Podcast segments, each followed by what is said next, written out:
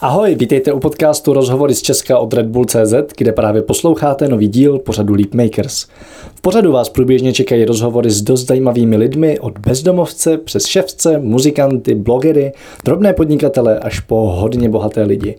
Chceme vám totiž ukázat, že k úspěchu a životní spokojenosti vede spousta různých cest. Fakt není potřeba hnát se za ničím, co vám vůbec nesedí a nenaplňuje vás. Hostem dnešního rozhovoru je Michal Čagánek, spisovatel, básník a písničkář. Vydal už celkem 18 knih poezie i prózy a několik CDček. Říká, že tvoření je jeho život a právě o tvoření se v podcastu budeme bavit nejvíc. Zjistíte, jestli se dá vlastně tvorbou vůbec živit, co je k tomu případně potřeba a proč je důležité se neustále vracet sám k sobě. Michala můžete sledovat na webu prameninspirace.cz nebo jeho Facebook stránce. Rozhovor jsme nahrávali v létě 2018, myšlenky v něm ale můžete bez problémů využít kdekoliv. Jinak já jsem Matouš Vinč, mimo jiné autor Travel Bible, cestovatel, fotograf a publicista. Podcast uvádím s kolegou a skvělým kamarádem Mikim Škodou, který ho můžete znát třeba jako zakladatele X Challenge a pracujeme spolu na projektech v rámci platformy Leap Makers. Pořádáme třeba pravidelné víkendovky, které jsou jedny z mála míst na planetě, kde je dospělým dovoleno být na chvíli zase dětmi, nebo třeba muži v černém, a konečně vypadnout z města. Poznáte na nich podobně naladěné lidi a zažijete silné, akční a někdy i dost střelené aktivity. Pomůžou vám zase o kousek víc poznat sami sebe, překonat se, ale taky vypnout, zažít flow a na chvíli se nebrat tolik vážně. Každá víkendovka má svoje téma a zažijete na ní něco nového. Sledujte Facebook X Challenge nebo Leap Makers, kde vám o všech nových akcích dáme vědět. A rovnou se přihlašte na tu nejbližší. Těšíme se na viděnou. A teď už pojďme na rozhovor. Ahoj, vítám vás u nového dílu podcastu Leap Makers. Já jsem Matouš. Já jsem Miky, ahoj. A jsme tady dneska s Michalem Čagánkem, což je všestranný umělec, pro mě hlavně spisovatel, básník a muzikant, nebo tak se aspoň známe. Známe se docela dlouho. Michale, vítej. Ahoj, ahoj. A než se dostaneme k tomu, co děláš a jak se k tomu dostal, tak mě teď zajímá, tak jako na rozehřátí, za co jsi za poslední dobu nejvíc vděčný? Jsem vděčný za vaše pozvání. to je hezký. To ještě nikdo neřekl. Za všeho nejvíc za poslední dobu. no, jako za poslední dobu, co se týče dneška, tak určitě. A jinak za poslední dobu to je spousta věcí. No.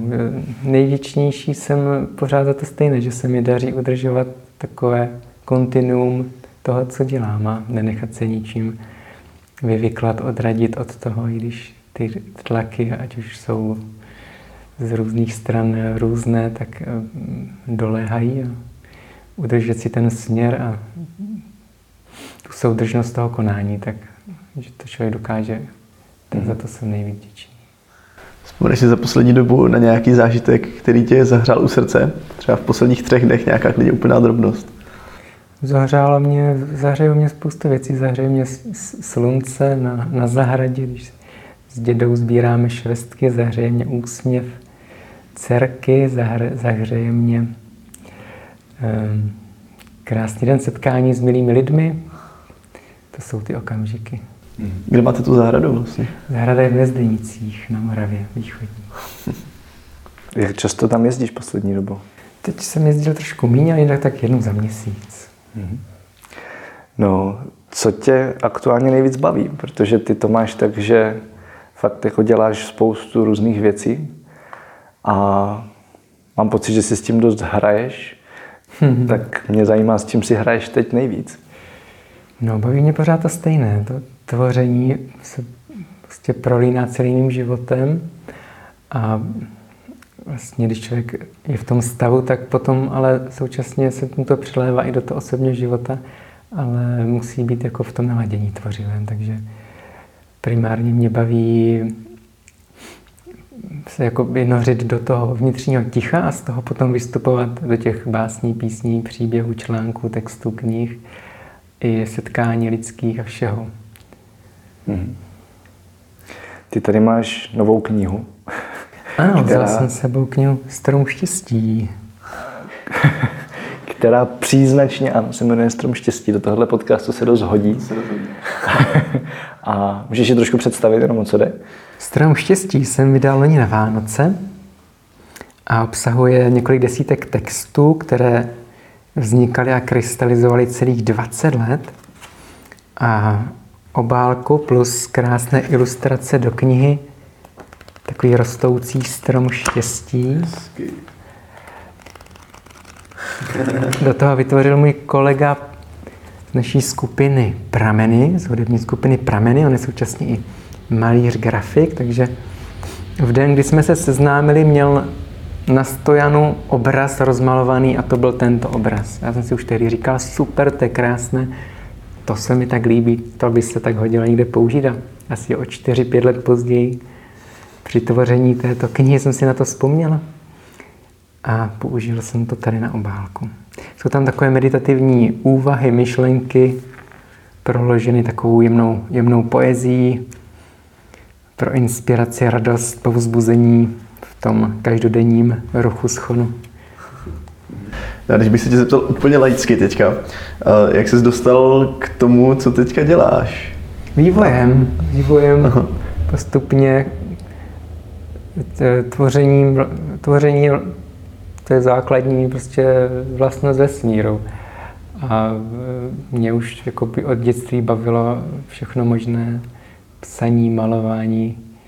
A už ve školce říkali učitelky, že budu básník, protože šlo mi to hrát si se slovy a nacházet rýmy, synonyma a tak dále. A pak to tak jako různými cestičkami probublávalo, krystalizovalo, až pak třeba na střední škole, jako v pubertě, to jako vybouchlo a začaly ze mě lítat prostě básně, písně, příběhy a pak jsem to začal jako víc kultivovat a vědomě se tím zabývat, aby to mělo nějakou formu a nějaké sdělení, aby tam bylo jasné.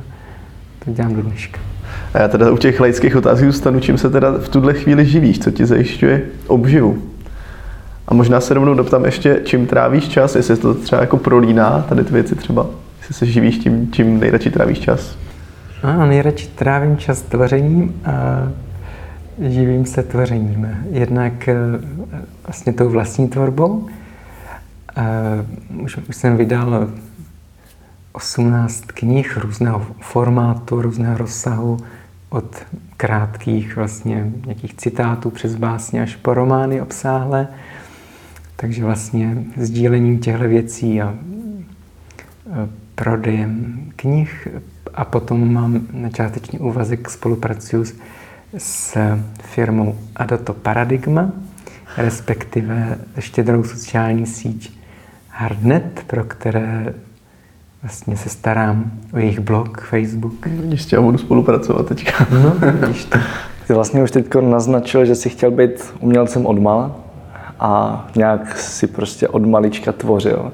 Mm-hmm. A mě zajímá, jak na to reagovali rodiče, protože vím, že u spoustu, u spousty umělců je to takový jako důležitý bod, že když je podporují, tak můžou to umění rozvíjet průběžně a pak jsou přesně takový ti, kteří říkají, mm-hmm. ne, mhm. prostě musíš být zubař a vlastně to v nich třeba na nějakou dobu úplně zabijou a pak se k tomu ten umělec vrací až třeba v 50 letech, kdy si vlastně uvědomí, že zubař být nechce. Ano, tak pokusy o zabití také samozřejmě proběhly, ale když to v člověku je, to je obrovská síla. To je, jak když semínko pampelišky padne na beton a nemá tam absolutně žádné podmínky pro růst, ale stejně tam prorve tu prasklinu a je to jako by prostě ne, nemožné, ale ta síla toho vesmíru, té tvořivosti, toho potenciálu v tom člověku je obrovská, tak když si to člověk jako uchová a kultivuje a klidně jako, někdy to je jako by dobře, že třeba nějakých pár let eh,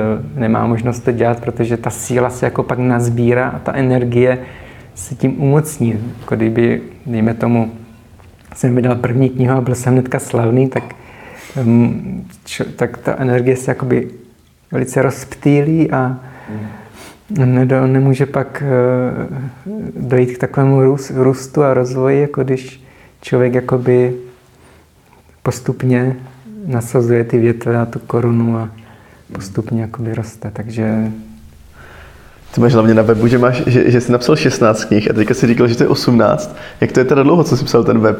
Za, za, za jakou dobu vyšly ty dvě nový? No, teď na pos, poslední jsem vydal loni na Vánoce, 16. prosince a úplně jakoby se vším všudy od první sbírky a jedné knihy společné s dalšími třemi básníky. Je to 18 věcí. Snad dobře počítám. Kdy jste teda vydal to první? První jsem vydal na začátku roku 97, ještě na střední škole. Hmm. Sbírku střípky A to ti bylo kolik teda? Nevím, nějakých 18 Jo. možná. Jaký to je v 18 vydávat knihu? No, docela podobné, jako když v to- v 38 nebo... Tak eh, je to takové, no, musí člověk se zastavit, vybrat ty texty, najít, najít to, co jakoby se sbírat, utřídit.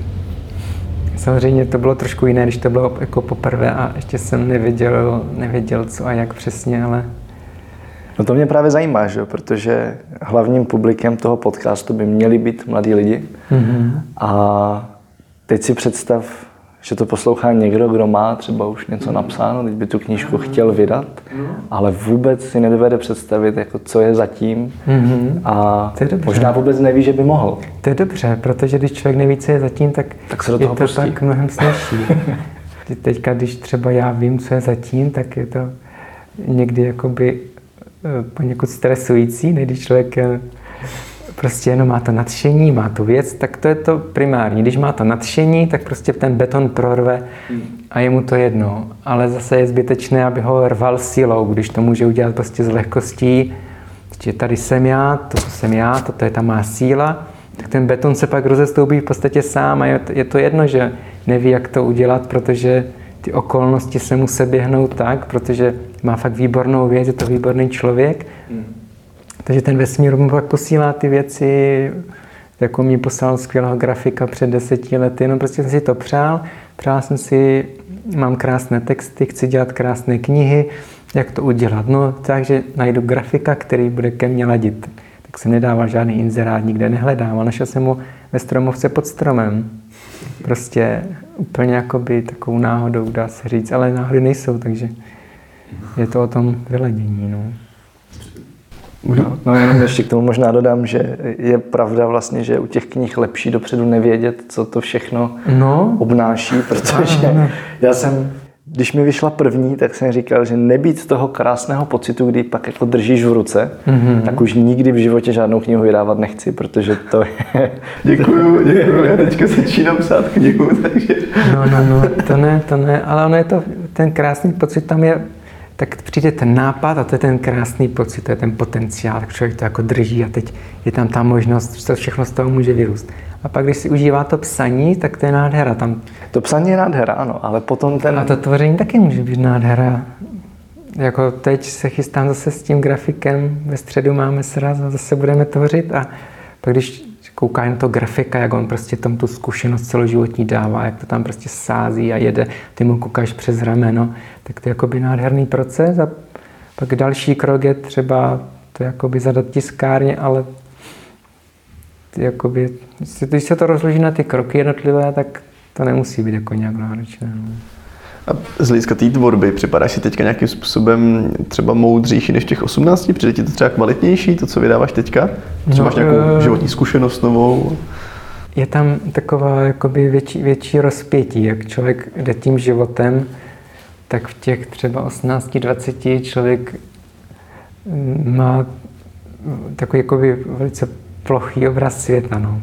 A teď se to jakoby prohlubují jak zkušenosti nahoru, že zažívá nějaké zážitky, takové transcendentální, úplně jakoby zkušenosti, prožitky, jednoty, ale současně díky různým emocím a interakcím s lidmi a se světem zažívá i jakoby druhý protipol a obrovsky se jakoby vnitřně rozšiřuje. Když to třeba na, na, vnitř, na venek není vidět, tak ten rozměr se úplně rozšiřuje a zvyšuje se třeba em, empatie, sou, eh, soucit a ten jako vnitřní svět se jakoby daleko zboha, je víc bohat, bohatší, takže potom v té knize jakoby člověk může psát velmi jakoby úsporně, velmi stručně, ale ta jedna věta je jakoby třeba za deset, za sto vět, že ten čtenář to tam najde.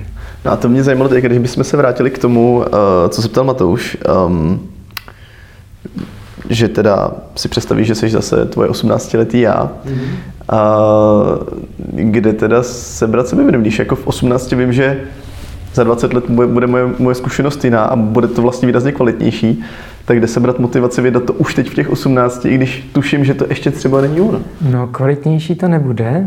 Vlastně on v těch 18 má jako plnou kvalitu toho, co může v 18 udělat a je to jakoby celek. To není třeba jako vylepšovat. Tam je prostě, že dá v tu chvíli to, co má nejlepší a tím, že to dal, tak zase udělá prostor, aby zase mohl dát třeba za nějakou dobu zase to nejlepší.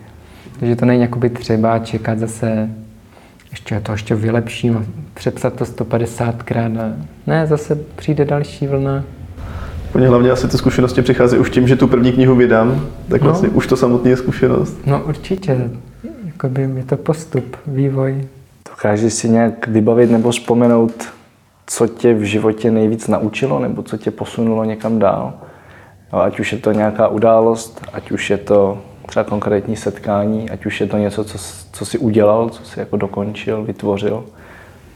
Hmm. Tak jako úplně nic konkrétního mě nenapadá. Konkrétní, prostě to tvoření, no, kdykoliv, kdykoliv si člověk dovolí se zastavit a být sám ze sebou a s, s tou svojí kreativitou, hmm. tak to jsou ty posuny, protože je velice snadné se nachytat na všechny ty lákadla, co kolem lítají a nechat se jako vyhodit sám ze sebe, hmm. ale ty okamžiky toho zastavení z toho jako vše, vše pramení, takže k tomu, k tomu se upínat. No to mě právě hodně zajímá, jakým způsobem tohle děláš, protože ty jsi jeden z těch, který fakt jako potřebuje to vnitřní ticho. Hmm.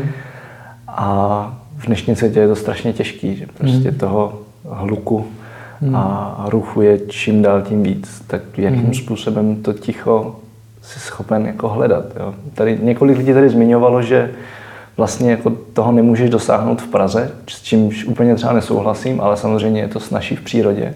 A ty přitom tvoříš i v Praze, tak mě zajímá, jako jaký je ten tvůj postup mm-hmm. tvůrčí.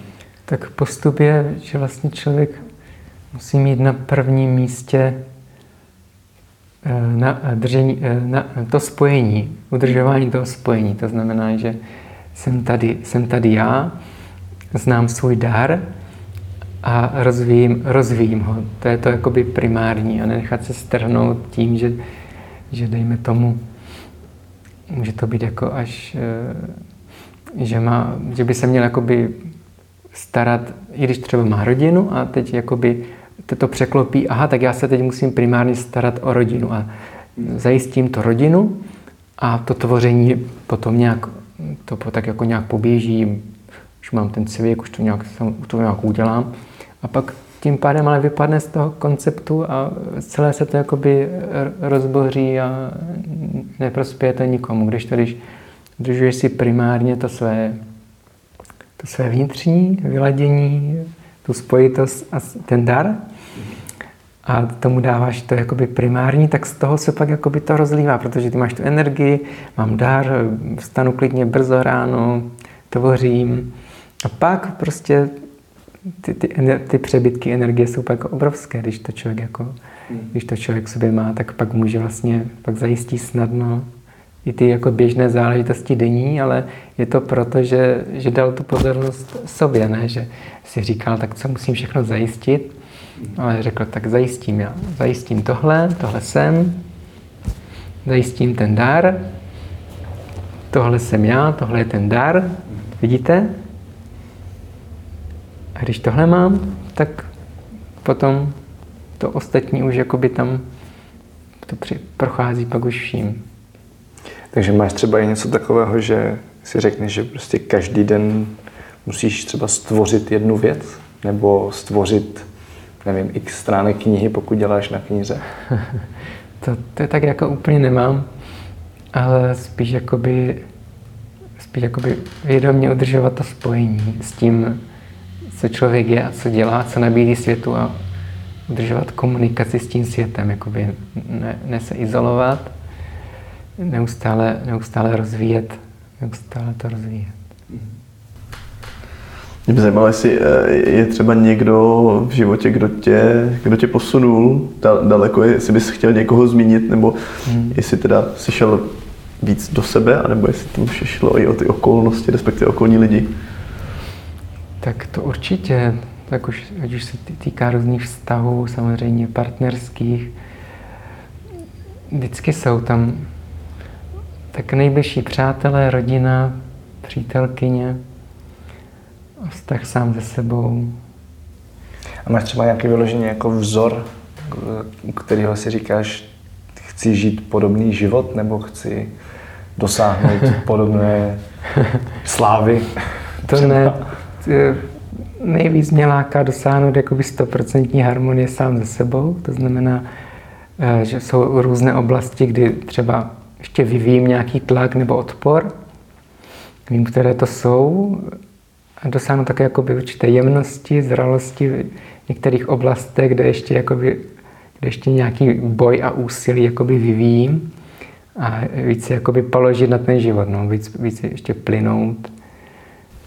A je to, když řeknu, jenom nějaký ideál, nebo si myslíš, že to opravdu je reálný dosáhnout je reálné, v dnešní společnosti 100%? To je reálné pro každého právě tím, že člověk udržuje to spojení sám ze sebou a s tím, s tím svým darem. Když jako se nenechá vylákat ven, ale do, do, dovolí si jakoby být v sobě a každý ví, co má rád, co ho baví, co miluje a teď jakoby co, tak jako vždycky, když to dělá, tak prostě ale pak někdo přijde a řekne, ne, teď bys měl, běž vynes kož, nebo a nevím, skoč do krámu a ten člověk jako úplně musí z toho světa, uh, cože, uh, cože nějaký obchod, kde, co, uh, uh, aha, ten člověk vůbec třeba by vydržel dva dny takhle prostě bez jídla, úplně v tom napojení a teď ho z toho vyhazují různí lidi. Dokážeš si vzpomenout, jak jsi naučil, jestli jsi to vůbec nějak učil, uh, to napojení na sebe sama. Protože spousta lidí má velký problém, včetně třeba mě, jako slyšet ten vnitřní hlas a, no, a to těžké techniky. To jsem se nenaučil, to se pořád učím, to je každý den je znovu, to nejde naučit. To je jakoby každodenní práce, nekonečná. Jakoby jak člověk si řekne, že to umí, tak z toho vypadne hned. A kde, te, kde ten hlas teda je, kde dokáže říct, jako jestli je někde nejsilnější? Někdo to dělá třeba skrz tělo, že? Mm-hmm. To je jakoby nekonečno, nekonečno úplně možností, ať už právě přes to tělo, vlastně inkarnace v masení, ale my v, my v tom těle jsme tak třeba jedno procento času, že? Protože naše mysl lítá tamhle, ve vzpomínkách, představách, ale takhle, když bychom jako seděli a byli tady na židli opravdu s někým, když si povídáme, tak myslíme, co budeme dělat potom a tak dále. Takže vlastně tělo je mimo. Je, kdyby to bylo 1% času, to bylo fajn, to bylo asi 12 minut denně. 12 minut denně. To, co, co by bylo geniální, to, no, kdyby to vyšlo. Tak přes to tělo je to výborné a přes, přes přírodu je to úplně skvělé. Pak přes takové činnosti, kdy člověk zapomíná na to, jakoby na své tituly a věk, ať už je to tanec, hudba, meditace, manuální práce, cvičení, sdílení, tak jsou spousta, spousta možností. Vzpomínej si na ten vývoj, jako fakt, když se vrátíš, těch, dejme tomu 20 let dozadu, když se vrátíš do toho, kdy jsi byl ten pubertální mladík, mm. kde ten tlak zvenku je fakt jako obrovský, mm.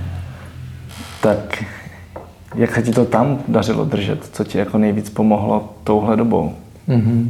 A dejme tomu mezi těma 15 a 23 třeba. Tak to byl prostě takový, to je taková jako příroda, když na jaro to rozpukne, tak s tím nikdo nenadělá nic, to prostě je v člověku a leze to z něho všemi pohory, tak s tebou může dělat dokoliv cokoliv a stejně to jako ven proleze, jako když mají do pubertu a je vulgární, tak já jsem měl pubertu, že, že jsem potřeboval eh, tvořit a psát, a takže jsem sportoval půl dne a půl dne jsem psal. A, tak, takže to šlo ven.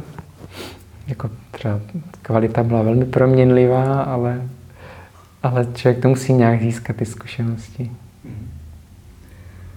Mě u tebe hodně zajímá jedna věc, kterou myslím, máme dost společnou, protože my jsme oba takový hodně jako idealisti, oba jsme hodně přemýšliví a hmm. oba jsme jako hlavou v oblacích. Hmm ale přitom fakt jako vnímám, že aby ta tvorba mohla být úplná, tak musí stát pevně nohama na zemi. Mm-hmm. A ty už si pár věcí zmínil, ale co ti teda dneska nejvíc pomáhá zároveň stát nohama na zemi? Mm-hmm. A může to být třeba jako jiný člověk, že to často bývá pro někoho partner, No tak uh, partneři většinou mývají tuhle uzemňovací schopnost, že ženy, takže určitě přítelkyně a teď nově i, i dcerka, tak to jsou velké uze, uzemňovače.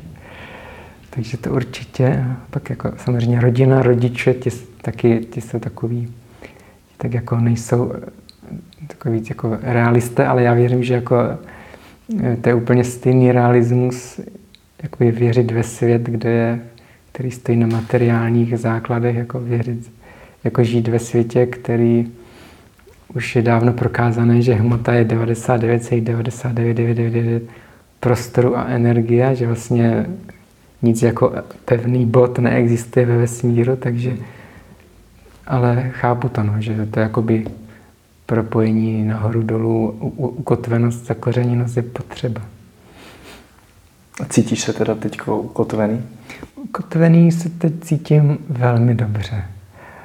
I když jako se to samozřejmě různě proměňuje a mění, nejukotvenější se cítím právě v kombinaci s tím, když dělám to, co cítím, že dělat mám. Že, že jakoby rozvíjím ten dár, když píšu, tvořím, že mám třeba nějaké hudební vystoupení a zpívám a jsem s lidma. Hmm. Tak tehdy.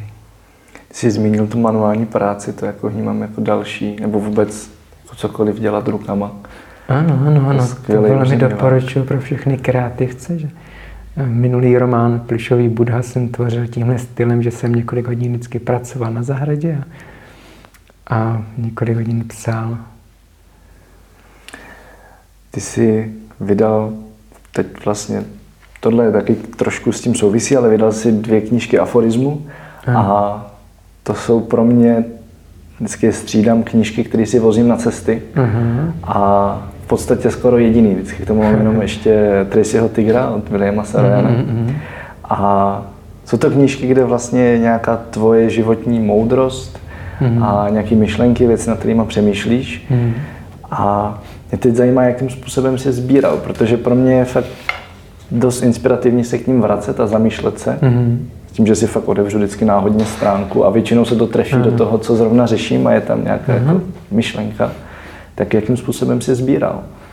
To vychází, to vlastně se nedá sbírat, to přichází z, z takového pocitu otevřenosti. Já myslím, že je takový primární pocit, když člověk chce tvořit, že musí být takovým jako pocitu otevřenosti, jakoby pokud se jako zabarikáduje nějakými definicemi sebe sama, tak, tak toho moc jako nenapíše, ale když, když je otevřený do světa, tak potom ten svět jakoby na ně, mu odpovídá a posílá mu jakoby ty nápady z daleko širšího pole. Takže mi to začalo přicházet tyhle myšlenky, aforizmy hodně při sportu v přírodě, už nějak od, od puberty. A od té doby to jako přichází většinou v takových úplně nečekaných eh, situacích, na procházce nebo a pak to jenom nějak Případně lehce poladím, uspořádám, dělám z toho knížku. Věříš na něco jako muzy? No, muzy, muzy to, je to, to je to vyladění. Vlastně je tady určitá frekvence beta vlny, které tě vlastně takhle úplně jakoby rozvibrují do nepříčetna.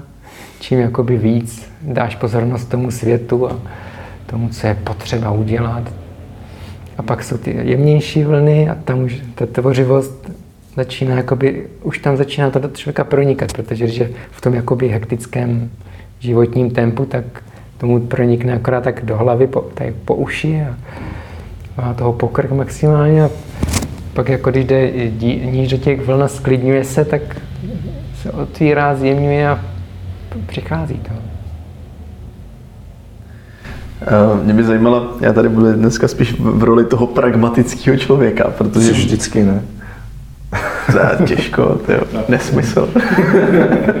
ne, tak samozřejmě mě, mě, mě zajímá uh, právě to, když Matroš mluvil o tom uh, být nohama na zemi, hmm. tak mě z tohohle pohledu zajímá, uh, OK, jsem třeba student na střední a říkám si, co bych v životě mohl dělat hmm. a vidím, že lidi okolo si vydělávají nějaký peníze a jdou za nějakou kariérou. Hmm. A teďka přemýšlím, uh, cítím možná, že mám talent jako být básník spisovatel. Hmm. A možná si taky říkám, jak se tím uživím.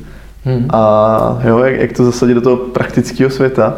Dá se v Čechách uživit jako, jako básník spisovatel, nebo jak to vlastně děláš ty teda?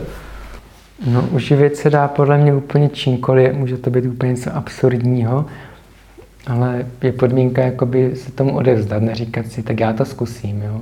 Mm. Protože jak to jenom jako, jako zkoušet něco, tak tam není vidět jakoby ten, to by tomu odevzdanost, jako já bych to dělal, i kdyby vlastně jsem měl bydlet někde v lese v jeskyni, protože ta jako síla v člověku je úžasná a ta jako co mu to dává, i když třeba za to nemá peníze, třeba napsat knihu, to stojí, to jsou stovky, možná tisíce hodin a nemá člověk za to ani korunu.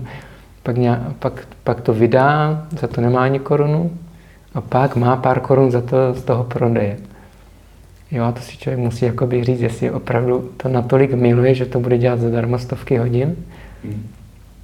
A pak možná něco přijde, ale bez toho, že je připraven dělat stovky hodin, jenom prostě jak jsi to teda dělal v době, kdy ještě nic nepřicházelo, protože přeci jenom jako něco jíst mm-hmm. musíš a myslím, co, co si pamatuju, tak si v jeskyni nikdy nebydlel. Bydlel jsi v týpí na zahradě.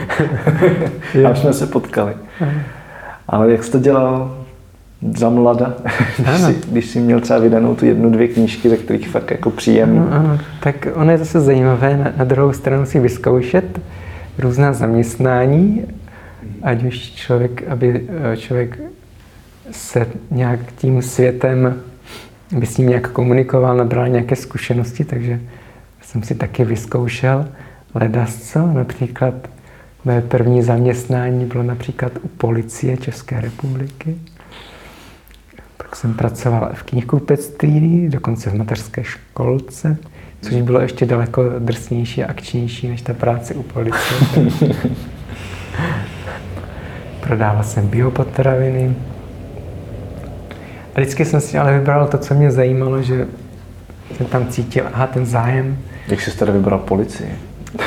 to, to bylo takové jako by z toho asi klučičího, dobrodružného já, které každý tam máme a v dětství se zajímám o ty střílečky, vojáky, policisty, jo? takový ten akční duch tam jako, tak to mě drží do dneska. Střílet mě baví úžasně, spoustu jako věcí bojové sporty a tak. Eh, ale člověk to nemusí dělat jakoby, jakože čím je člověk starší, tak mi přijde, že spousta věcí může mít jako v životě v homeopatické množství a má to, jakoby, má to celé. Takže já si zastřelím třeba jednou za pět let a dá mi to jako zážitek stejný, jako kdybych střílel každý den před 20 lety.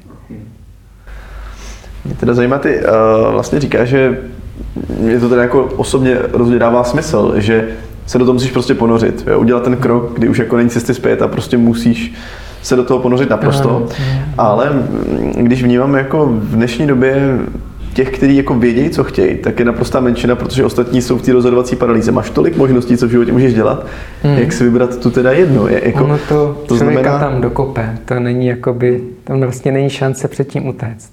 Že tam je jakoby šance před tím utíkat, Jestli člověk řekne, tak, tak já vydělám nějaké ty prachy a pak budu za vodu a budu to dělat, co mě baví a tak vydrží. Každý má jiný, jinou tu míru té výdrže, že? Někdo to vydrží pět let, někdo deset let, někdo 20 let. A pak už prostě už ho nebaví jíst ty prášky, už ho nebaví chodit po těch doktorech, už ho nebaví prostě se každý den hádat se ženou. Už prostě pochopí, že zašel na tu nejzaší mez, kde může dojít, pak už začne střílet metru do lidí.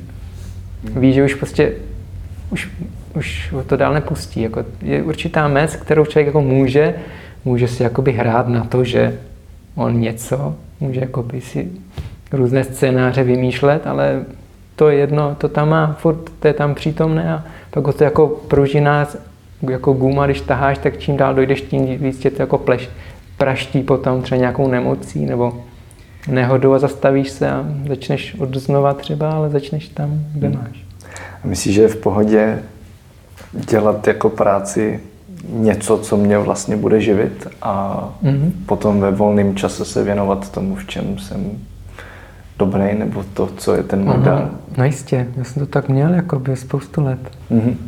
Takže ten přechod, jako, tak jak jsi to říkal, tak já bych to chápal, i když vlastně tě chápu, jo, ale když snažím se to trošku přiblížit mm-hmm. posluchačům, mm-hmm. tak bych to pochopil tak, že ty prostě doděláš třeba tu střední, aby se neřeklo, mm-hmm. a pak prostě po hlavě skočíš do toho, že tak a teď budu profesionální spisovatel. Od teď to tak prostě bude a už nikdy v životě jako si nenechám zaplatit za nic jiného než za svoji knihu.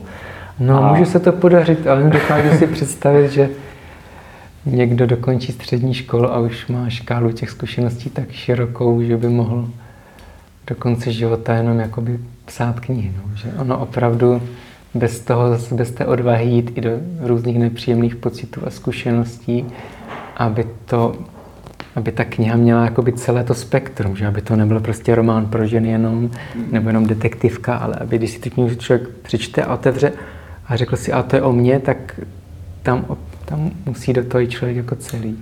Ono pár takových, co takový dar eh, mají, tak pár jich je, že byl náročný, že oni potom jsou těma vzorama a všichni by chtěli být taky, taky, taky takhle obdarovaný, ale ono to fakt jako nemůže být asi všichni, co hnedka po maturitě začnou, začnou živit tím, jo, že píšou jo. knihy třeba. Jasně, no. no. takže jako mě z toho, co si tady tak říkáme, zní jako, že je vlastně úplně zbytečný zase No se stresovat, to je jedna věc. A druhý, druhá věc je jako hnedka po maturitě předpokládat, že budu hnedka dělat to, co budu dělat celý život. Hmm. Což tak jako naši rodiče mývali, mi přijde, jakože, hmm. jakože to, jo, mění zaměstnání je vlastně zprostý slovo. Přitom jako dneska přijde, že už je skoro nereálný jako vydržet v jednom zaměstnání celý život. Jako, hmm. Těžko říct. Asi ano. Jak pro koho? Jo, jo. Když je tolik možností, tak... Tak možná pak jsou lidi, co fakt cítí to poslání, že doktoři nebo takhle. Hmm. To dává smysl.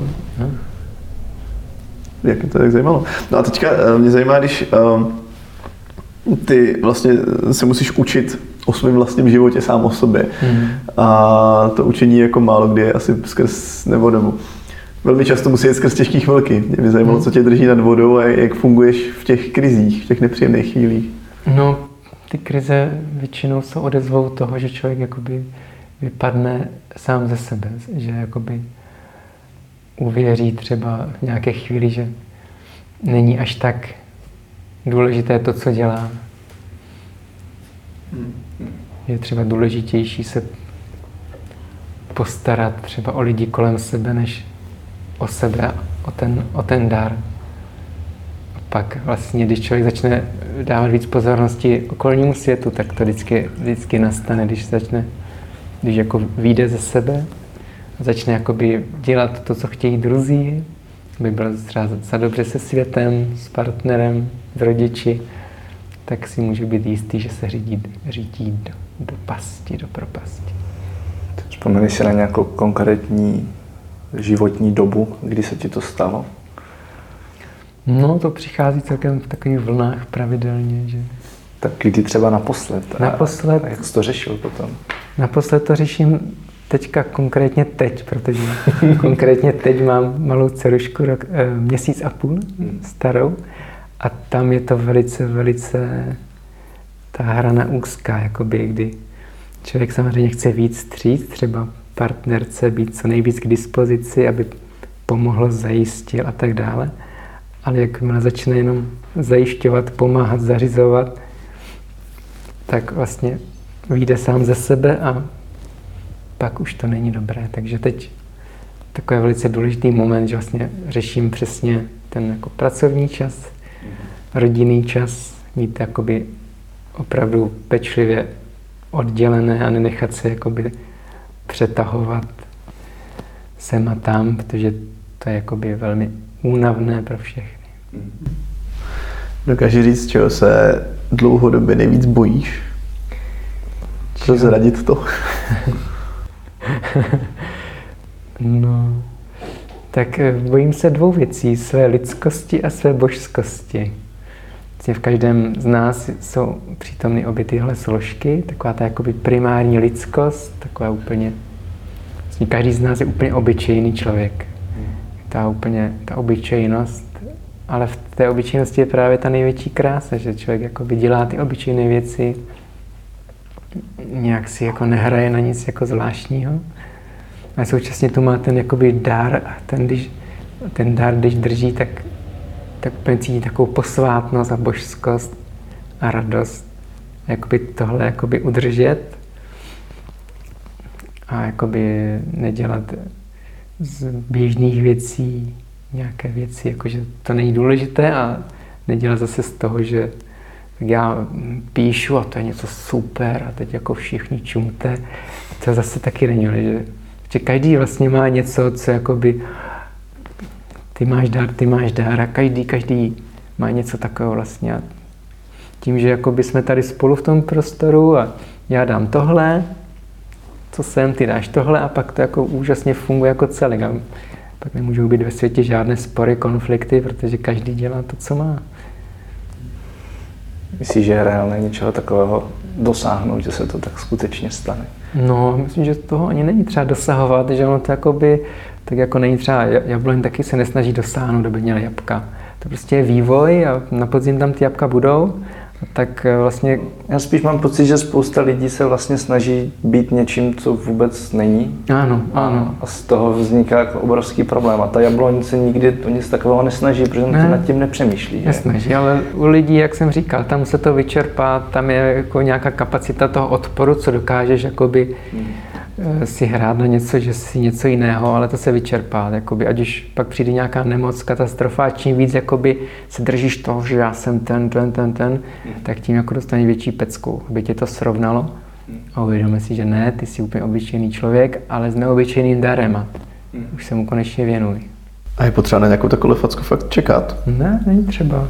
Jak to, jak, jak to udělat?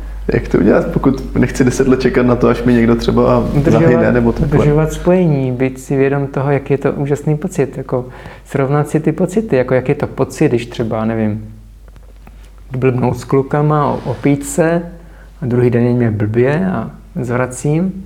A jak je to pocit, když dělám prostě tohle, co mě baví a, a lidi na to reagují a usmívají se a a jsou, eh, říkají mi, jak je to super. No. Tak srovnat si ty pocity. A to je jako jednoduchá matematika. Díky. To je Mě zajímá takový jako menší tady zamyšlení, co bys udělal, kdyby se teď vůbec nebál, kdyby v tvém životě vůbec nebyl strach, tak je něco, co bys teď hned šel udělat? Teď hned? teď hned bych nešel, teď bych tady ještě s váma poseděl. A jako absolutně bez strachu, tak uh, šel bych asi víc uh, světu vstříc, že nečekal bych asi, nečekal bych na jeho uh, odezvu, ale jako, uh, jako to, co dělám, miluju a asi bych šel víc do prostoru Myslím, že tam je eh, velká kapacita ještě jakoby dát to tomu světu víc vědět, že tady to je, že jsou tady tyhle úžasné... teď to děláš, teď úžas, to děláš. Že jsou tady ty úžasné knihy, protože z pohlasu čtenářů vím, že to prostě spoustě lidem dělá jako opravdu dobře. Tím to děl, přináší jakoby inspiraci světlo do života, takže ještě víc otevřít v tomhle směru dělat co, co ti, v tom, co ti v tom teda teď brání? Teď mi v tom nebrání nic, jako člověk si vždycky brání jedině sám. Nějaké opatrnosti nebo ze, ze strachu, třeba nezvládne, že to bude moc. No ne, spíš mě jako zajímá, co, co se ti vlastně honí hlavou, proč to, proč to ještě neudělal, že? Proč mm-hmm. si teda mhm. nezačal křičet, hele, já jsem tady a tady mám tady ty úžasné věci. Můžeš být trochu konkrétní teda, jako co je, je v té hlavě? Mm-hmm. No, tak je to, tak, jak se říká, no, vystoupit z té komfortní zóny, že ta komfortní zóna, že, myslím, že se člověk vyvíjí v takových jakoby kvantových skocích, že jakoby doroste do určitého rozměru, pak jakoby chvilku počká, až jakoby všechno, všechny energie se seběhnou, se trošku povyroste že teď už jsem zase dosáhl jakoby určitého naplnění té míry, kde jsem a cítím, že teď už musí zase nastat ten kvantový skok, že jakoby všechny ty energie, že jsou sezbírané, že mám úžasné knihy, že mám jakoby škálu eh, jakoby vlastností, emocí, zkušeností nějakou ucelenou a že můžu se vystoupit o ten level výš. Takže teď teď je ten moment, kdy se to jako láme a že se můžu jakoby, z nejznámějšího neznámého spisovatele třeba stády známým spisovatelem a autorem. Ty máš docela hodně načteno a proto mě zajímá, jestli bys jako dokázal vybrat nějaký tři nejdůležitější knihy, které by si mladý člověk měl přečíst. Já dejme tomu maturant nebo prostě člověk někde kolem 20 let mm-hmm. na takovém tom rozcestí, co má jako v životě dělat. Mm-hmm. Na rozcestí, to já ten asi maturantům asi nemůžu radit. Mám určité oblíbené knihy, eh, které si čtu dokola a dokola takhle jako nějaké periodě nějakých let. A to určitě bych doporučil teda asi i maturantům té kniha Alchymista od Paolo Coelho, které se dá neustále vracet. A myslím, že tam je hezky pojmenováno to, o čem se bavíme, ta práce s, tím, s těmi dary a s tím osobním štěstím. Mm. Velmi podobně je koncipována i knížka třeba Malý princ, mm. které se dá neustále vracet. A třeba ještě třetí škola malého stromu od Foresta Cartera o malém indiánském chlapci. A... Máš nějakou myšlenku z Malého prince, která se tě drží nejvíc? To je taková kniha, která je v povinné četbě a lidí většinou nečtou jenom protože je v té povinné četbě, což je podle mě obrovská škoda. A je to taky jedna z knížek, ze které se vracím, tak mě zajímá, co je pro tebe ta nejvýraznější myšlenka tam, no, nebo příběh. Tam myšlenek je mnoho, teď už jsem se, zase se mi nějaký pátek nečetl, takže se tam k ní zase vrátím a, vrátím a teď mě napadla třeba taková myšlenka, jak ten malý princ putuje po těch hvězdách a dojde k nějakému matematikovi nebo k nějakému člověku, co počítá, jak ušetřit čas nevím, jak už to tam bylo a říkám, že ušetří hodinu času tím, že bude něco, něco dělat, že nemusí pít nebo tak. Že když bude něco jíst, nějaké pilulky, že nemusí pak pít a že ušetří hodinu času denně. Malý princ se tak zamyslel a řekl, kdybych já měl hodinu času denně navíc, šel bych docela pomaličku ke studánce. tak to je takové jako úžasné, jak my vlastně se snažíme taky urvat ten čas, kde se dá. Pak nás to zastaví v nějaké úplně absurdní situaci a pak jako koukáme jako blázen. A kdybys měl lidem doporučit jednu tvoji knihu, kterou by měli začít, tak kterou? No, záleží, jestli, jestli jste ladění víc na poezii, citáty, anebo na romány, takže jak už tady Matouš zmiňoval sbírky aforismů Odvaha milovat, nebo možná i studánka, ty určitě jsou na začátek vynikající. Ono vlastně jde o to, že pak přes ty básně, písně až po ty romány je to vlastně je to, je to stejné, jenomže v těch aforismech je to ve, zhuš, ve velice zhuštěné podobě. To, co je pak v tom románu rozepsáno na těch třeba 200 stran. A z románu? Z románu tak takový nej, nejživější je, je Plišový Budha, ale je to s rizikem, protože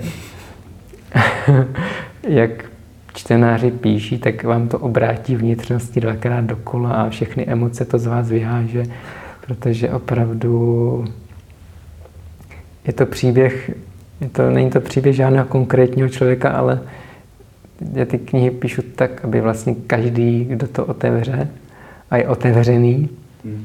tak tou knihou prošel a vyšel jako způsob do kořán a řekl jenom, ah, jak to mohl vědět. Hmm. Když se podíváme teďka na tvoje zkušenosti a tvůj pohled na svět obecně, Jaké jsou podle tebe vlastnosti a schopnosti, které člověk potřebuje v dnešní společnosti? No, tak já to tak moc neřeším jako dnešní společnost. Ono je to tak jako tak Praze. lákavé. To zase člověka vytáhne, takže Myslím, že důležité, ať už se píše jakékoliv datum, tak je pořád to stejné, udržovat to spojení. To znamená být si vědom, že ačkoliv mám tohle tělo, tak to tělo je z většiny většinu č, eh, tvořeno s prostorem a ačkoliv žiju na této zemi, tak ta země je obklopena obrovským prostorem a ten prostor tady převládá. Když já se zastavím, sklidním, tak zase jsem v prostoru a všechno se to odvíjí v tom prostoru vnitřním. Ať už se dívám na svět, tak stejně jeho obraz se mi vkládá, skládá v tom vnitřním prostoru. Takže udržovat tady v tom, udržovat kontakt s tím neviditelným. S tím klidem, tady vevnitř, tady je ten klid, ne tam venku. Můžu dělat 150 meditací, ale když tam jdu s hlavou prostě natřískanou informacema a s vibrujícím telefonem v kapse a tak dále, takže to jako nebude mít žádný ohlas. Udržovat spojení sám ze sebou hlavně a ne, ne, moc neřešit, jakoby, jak můžu zlepšit svět, protože ten se zlepší tím, že já budu dělat to nejlepší, to, co, to, co mám dělat. Ale člověku potom asi nepomůže zároveň. No, protože způsobem... člověk nezná ty okolnosti. Já můžu třeba se chtít pomoct nějakému bezdomovci na ulici, ale že mu dám peníze, ale on místo toho si koupí třeba alkohol a spadne pod vlak a jak se mu pomohl. Že vždycky můžu pomoct jenom tím, že prostě dělám to, co můžu nejlepší a že to dám vidět tomu světu, že, že to dělám zase, že to budu dělat doma v garáži jenom a neotevřu ty dveře, tak, tak vlastně nedělám taky skoro nic. Dělám, ale je to jenom pod tou zemí schované. Když si jakoby žít ve světě, tak žiju tady, mám ten dar tady, tady to je. Já když si představím ten, ten ideál, vlastně být ve 100% harmonii sám se sebou a, a pak e, jdu tady po Praze a třeba díky tomu nevnímám reklamy, nebo je dokážu kriticky zhodnotit, jestli mě fakt jako zajímá se na to koukat nebo ne. Mm-hmm. To musí být strašně hezký život. Tyjo. No, no, no. Tak je to, všechno to hraje, jakoby, všechno to jakoby souvisí, že? Všechno to zapadá, čím víc člověk v tom spojení, tak tím víc to zapadá. Že? Pak ty setkání na těch ulicích, třeba Praha obrovské město, já pomyslím na to, že bych se chtěl s někým potkat a když mu stihnu zavolat, tak stojím vedle něho. Že a ta pravděpodobnost je jako opravdu jedna ku milionu, že třeba ho potkám. Hmm. Hm. Uh, teď mě zajímá ještě ohledně té druhé části tvého života, kde jsi vlastně ambasador Heartnet, že jo? A co pro tebe znamená štědrost? Hmm. Předpokládám, že to je to, co vás asi spojuje. No, štědrost spojuje všechny lidi. To je jakoby taková primární jako veličina vesmíru, jako bez ta štědrost, ta obrovská štědrost je to, díky čemu tady na té planetě jsme. Jako ten vesmír nevznikl nějakou náhodnou, nevím čím, ale ten vesmír vznikl obrovskou štědrostí toho prostoru, kdy se nám ten prostor dal k tomu, abychom se vyjádřili, abychom my ten prostor, jako když vám někdo dá prázdný pokoj, plný prostoru a vy máte možnost se tam vyjádřit, dát si tam svůj nábytek, dát si tam své tapety, tak to je to, je to primární štědrost. Je tady štědrost vzduchu, vody, mezilidských setkání, těch darů. Mm-hmm. Jak to teda vnímáš na lidské úrovni? Když to, když to zúžíš na tu štědrost mezi lidmi, no. tak co si pod tím vůbec představit? Tak je to, je to spolupráce, vzájemnost, lidskost. Ono stačí taková pěstovat takovou primární lidskost. Poděkovat, usmát se. A to už vlastně, to už, to už je ta štědrost. Jako pak jako nad to už může nadstavovat ta další patra, že dejme tomu v sousedství si vypomáhají, nebo že v rodině mezi přáteli a postupně to rozšiřovat. Já právě vnímám, že z dnešní společnosti se to bohužel spíš ztrácí, než aby se to rozšiřovalo. Tak, tak mě to zajímá, co s tím. A to je právě to, co Joe Hartnett dělá. Mm-hmm. Tak si možná můžeš i představit, co vlastně dělá a jakým způsobem se to snaží do té společnosti vracet. Mm-hmm.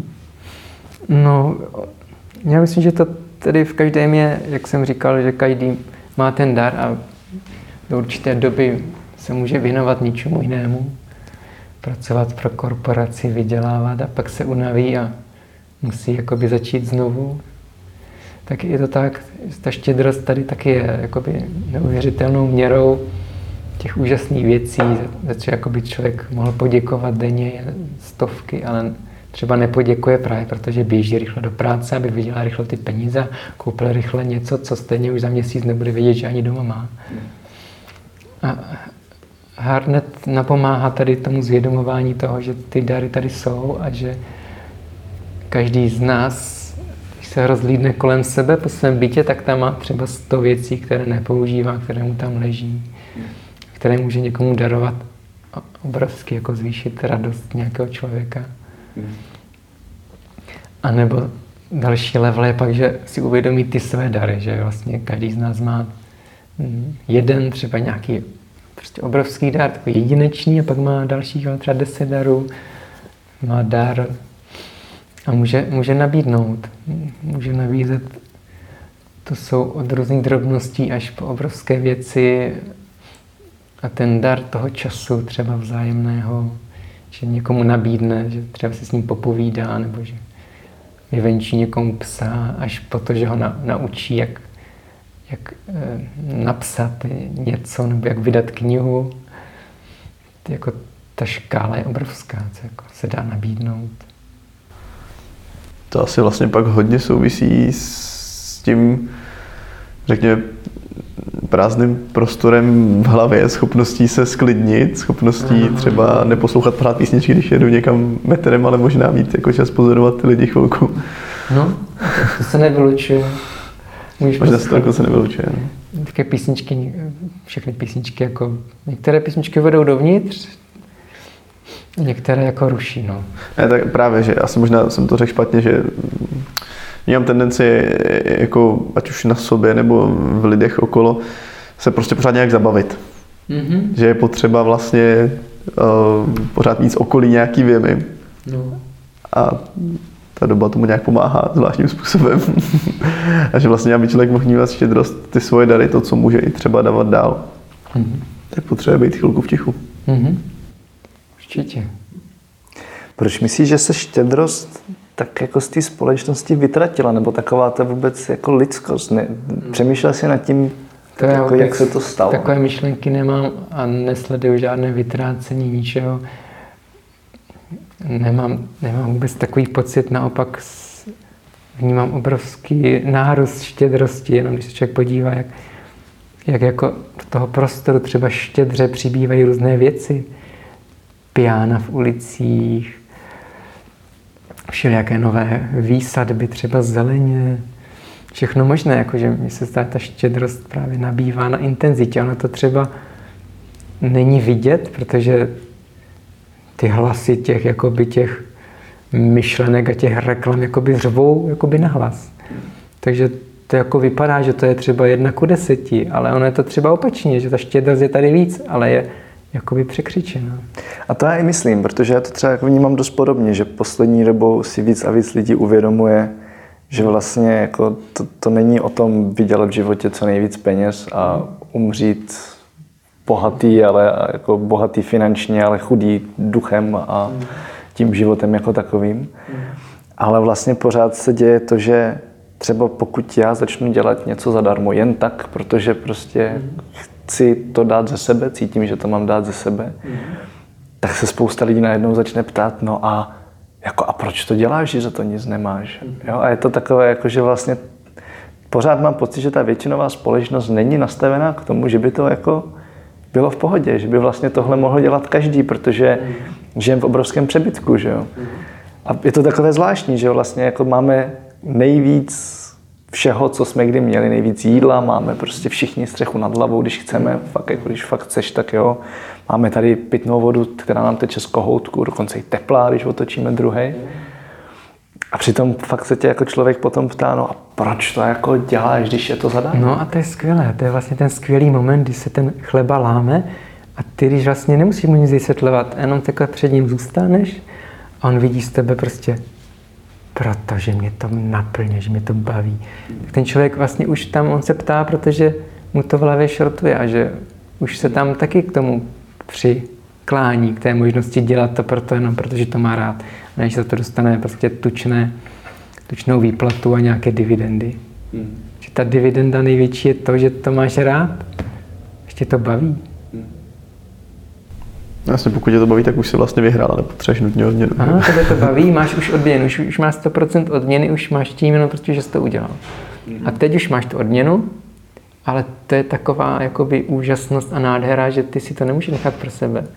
A potom to, že ti za to někdo zaplatí, protože to už je jako v pořádku, protože ta energie musí nějak proudit. Když ty uděláš něco dlouho zadarmo, tak samozřejmě ten vesmír zase ta inteligence jeho je, to já si nedokážu představit, jak, jako, jak to tam jsou ty cestičky, že on ví, že aby ty měl takové úžasnosti dělat, takže musíš být nějak jako zajištěn.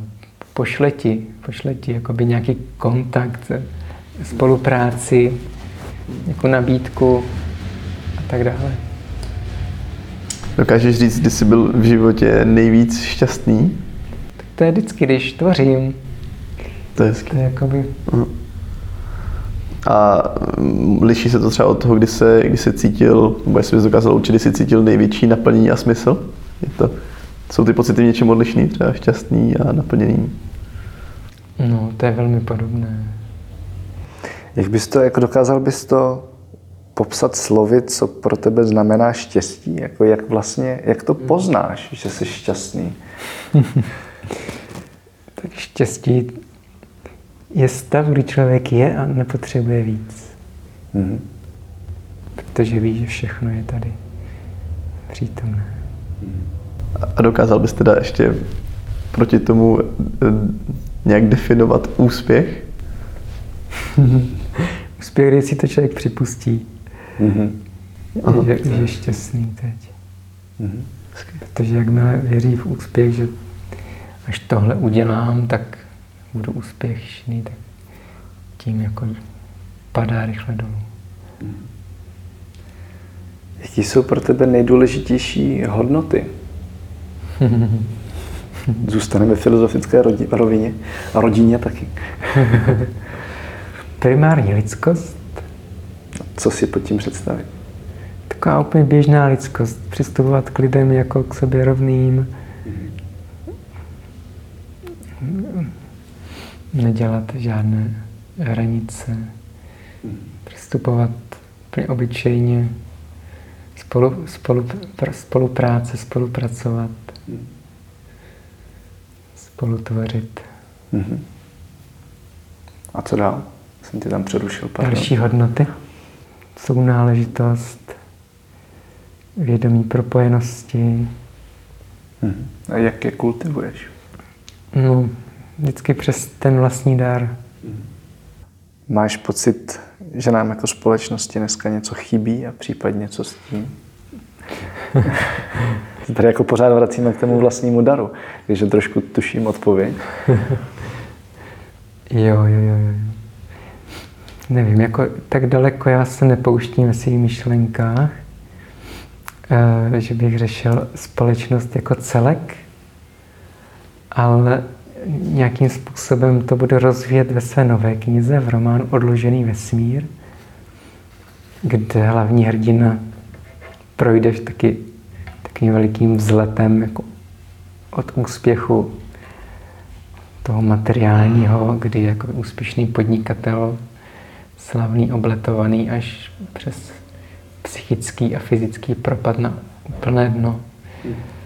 A potom jakoby ve snaze vše napravit právě zabředne do toho, že chce tu společnost jakoby splatit nějaký dluh nebo velmi rychle nějaký jakoby vyhovět, na pomoci, inovovat.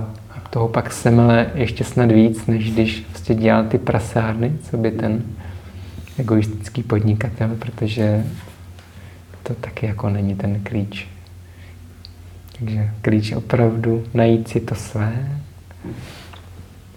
a přesto prostě, prostě ta komunikace s tou společností probíhá jakoby netušenými způsoby. To člověk ani nedohlédne, jako když člověk mm, napíše knihu z toho nejlepšího, co je v něm a dá to do toho světa, tak ten jakoby život té knihy a těch myšlenek to by jako nevymyslel, jakoby kde všude to jako zapustí kořínek Jako všeho to ovlivní. Kdyby si teď představil, že by se smazalo všechno, co si kdy v životě napsal a vytvořil a, a řekl někde, a měl bys teď možnost předat světu jednu jedinou myšlenku, tak co by to bylo? Mm-hmm. Takže ze vš- celé tvorby můžu jednu použít? Nebo? Můžeš, ano. Tak asi taková úplně nejklíčovější myšlenka je ze, z, ze sbírky Odvaha milovat. A to je myšlenka Láska je odvaha milovat. Takže ta láska je zde, přítomná neustále, a pak k tomu přistupuje ten prvek té jakoby určité akce, činnosti, kdy člověk to musí ale tomu světu a tomu prostoru zvědomit. Ať už právě zase se to dotýká toho vlastního daru, že člověk může něco milovat, ale když to jakoby nekultivuje tím konáním, ne, nedá do toho tu odvahu, když to dělá jenom někde ve sklepě bojí se, co ta společnost a ten svět jako s tím udělá, že to jako roztrhá a zničí a to, tak s tím, s tím neuspěje. Takže pampeliška se má odvahu, hmm. jde, ta láska se zmotňuje, trhá beton a je tam květ. Tak jo, tak já moc děkuji za rozhovor. Díky. Bylo mi potěšením, děkuji. Děkuji, hezký den.